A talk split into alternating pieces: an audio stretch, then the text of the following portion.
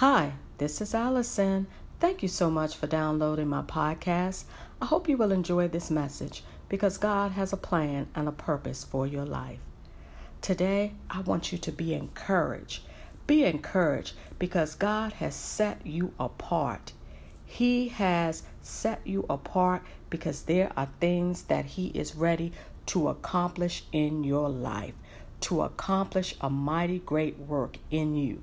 So I want you to trust the process and get ready to be elevated to a higher level in God so that you will see that your change is going to come among your friends, among your family, among your coworkers, but you have to uh, accept the process.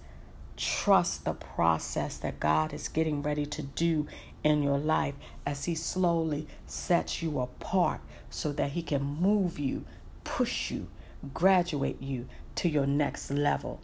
There is a season in your life that's getting ready to take place, a new chapter, a new day.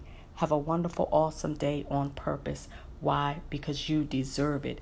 If you get a chance, visit my website at www.allisongdaniels.com. Peace.